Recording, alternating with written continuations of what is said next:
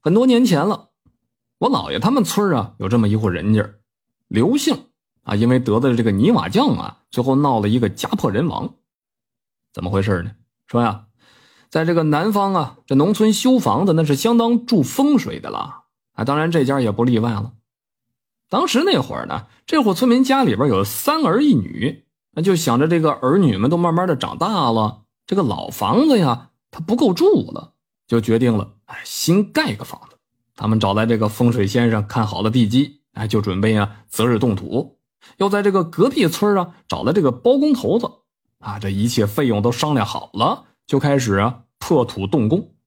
这地基平好了啊，砖呢都砌了一小半了。可谁知道啊，这个包工头呢言而无信，开始说好的这个费用啊觉得少了，突然就要求这个老刘得加钱。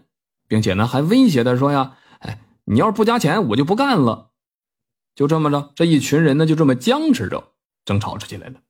你看你家这房子，要求这儿要求那儿的，那修起来那难度增加那么多，那不加钱怎么干呢？这活没法干了。包工头子就用这个借口招呼着工人们呢，都停下了，谁也别干了。看着这帮停工的工匠们，这老刘那肯定是生气呀，这气儿不打一处来啊，愤怒的就开始指责了。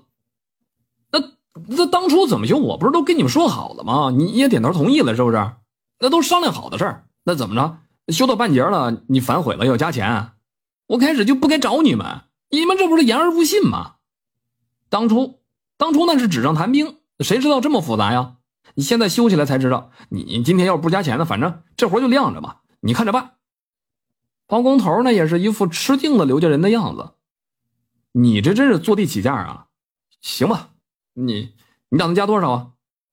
老刘也无奈了，这房子盖到半截儿，你扔在这儿那不像话，你再重新找人干那更麻烦了。如果说呢，如果说加钱不多的话呢，自己啊也能接受得了。你一平米加两块钱吧，我也不多要。啥？两两块？这老刘看着那个包工头，恨得这个牙根直痒痒。一个平方加两块，这房子接近三百个平方，那得出多少钱呢？那好，你把这第一层给我修好了，我把账结给你，你走吧，我用不起你。你呀，哼，你这钱呢？反正你要是一层不给我干好了，我一分钱也不给。老刘气得要甩手就走了，心想真是瞎了眼了，找到这帮一帮人来。那包工头看着这村民的背影呢，一声冷哼，但是啊，也没多说什么。捡起家伙来，又让手下人开始干活。说这第一层啊，没过多久就修好了。这刘老板呢，板着脸把这个钱给这包工头结了，又重新的找了一个包工头过来，开始修这第二层。这中间呢，也耽搁了不少的时间。历经波折吧，说这哈房子呢，总算是修起来了。这老刘也是欣喜不已啊，收拾收拾东西，连夜就住进去了。可是啊，这一住啊，出了事儿了。原来这住进新房不到一个月，啊，这老刘家的大儿子就出事了。据说呀，这有一天出门干活去，还之前走过这个无数次的山路了，这次竟然也不知道怎么着了，就失足就摔下这山崖了，摔的那叫一个面目全非呀。听着这噩耗，老刘呢也是悲痛欲绝。房子修起来了，还说准备着给大儿子当婚房用呢，谁知道啊，这竟然来了一个白发人送黑发人。还没从这丧子之痛当中走出来，两个月之后，才十六岁的老二去这个池塘里边游泳去，淹死了。这几个人一起过去游的啊，而且这个二儿子呢也有点水性，怎么那么巧就淹死的是他呢？据那个一起去的那个朋友说呀，当时呢，他们几个人看着这个老刘二儿子在水里边慢慢的往下沉，都以为那是潜水那扎猛子呢。可是过了好一会儿啊，不见冒头。这才纷纷下去捞人，当时啊已经晚了。这连失两子啊，这老刘也是意识到这事不正常了啊，以为是这个风水的原因呢呗，赶忙的又找了一个先生过来瞧这个地基怎么什么情况吧啊，把这个地基朝向啊、动土时间呢啊都看了，结果呢这风水上没问题。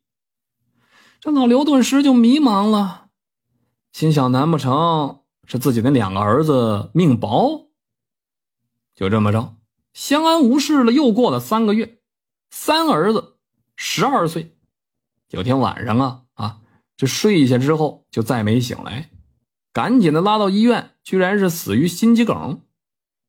这三个儿子短短一年之内全没了。老刘一度想着也跟那几个孩子去算了，可是自己还有一女儿呢，才十岁，怎么能心狠扔下他们母女俩呢？就这么着，又过了一年，这母女二人呢，算是没什么事儿。就这天呢，大村口路过一个乞讨的老乞丐，瞧着老刘呢，还瞧着他可怜呢，就招呼他呀到家里边来，来了一顿盛情款待。这期间，这老乞丐瞧着他啊，郁郁寡欢的，就问了怎么回事啊？于是老刘就一五一十的啊，把自己连失三子这个事儿给说了。这老乞丐思索良久，肯定的说：“你家这房子呀，被人动了手脚可惜我不知道那东西在哪儿。要想家里平安，把这房子拆了才知道。”老刘一惊啊，就犹豫了。你说不拆吧，这家里边要是再出事咋办？你说这要是拆了，这我我毕竟不能因为这老乞丐一句话就把房子给拆了，是吧？可是又想呢。这儿子们呢死的太蹊跷了啊，就担心这个女儿也不其后尘。思索再三之后啊，他还是决定拆吧。拆的那天呢，在第一层楼里，老刘亲眼看到这个房子四个角落的其中三个里取出了三把剪刀来，在房梁正中心呢，还有一小撮女人的头发。这老刘算是明白过来了。这会儿老刘再去找隔壁那个包工头的时候啊。发现人家早已经是人去楼空，据说呀搬走好长时间了。老刘气急败坏的啊，说找到天涯海角，我也得找到那个包工头。可是这个老乞丐呢，就劝说他说呀，不用去找了。